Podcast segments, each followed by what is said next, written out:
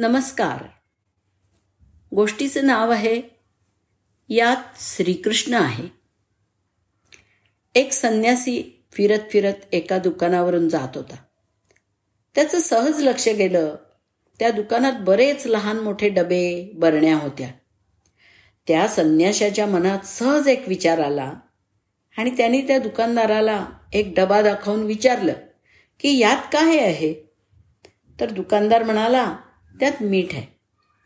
मग संन्यासी बुवांनी आणखी एका डब्याकडे बोट दाखवून विचारलं ह्यात काय आहे? तर दुकानदार म्हणाला ह्यात साखर आहे.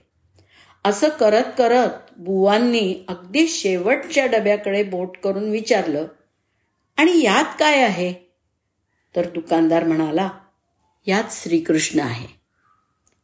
संन्यासी अचंबित झाला आणि म्हणाला अरे या नावाची कोणती वस्तू आहे हे तर कधी मी ऐकलंच नव्हतं. हे तर देवाचं नाव आहे.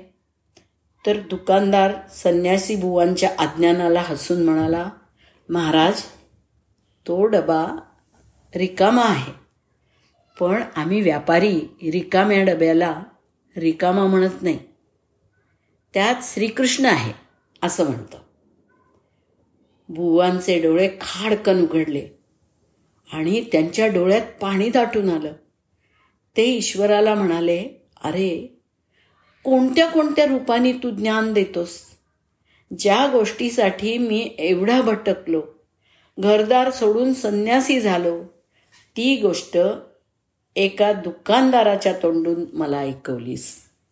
परमेश्वरा मी तुझा शतशः आभारी आहे असे म्हणून त्याने त्या दुकानदारालाही साष्टांग नमस्कार केला. जे मन बुद्धी हृदय काम क्रोध लोभ मोह मद मत्सर अहंकार ईर्ष्या द्वेष चांगलं वाईट आणि सुख दुःख अशा अल लौकिक गोष्टींनी भरलेलं आहे. तिथं श्रीकृष्ण म्हणजेच भगवंत कसा राहील? जे मन रिकामं आहे म्हणजेच एकदम स्वच्छ आहे. अशाच ठिकाणी म्हणजे अशाच मन बुद्धी हृदयात परमेश्वर वास करतो. लोकांना दाखवायला गीता आणि ज्ञानेश्वरी वाचली किंवा एकादशीला आळंदी पंढरपूरची वारी केली तरी मन बुद्धी हृदय जोपर्यंत रिकामे होत नाही म्हणजे स्वच्छ होत नाही तोपर्यंत परमेश्वर तिथे कसा वास करणार? धन्यवाद.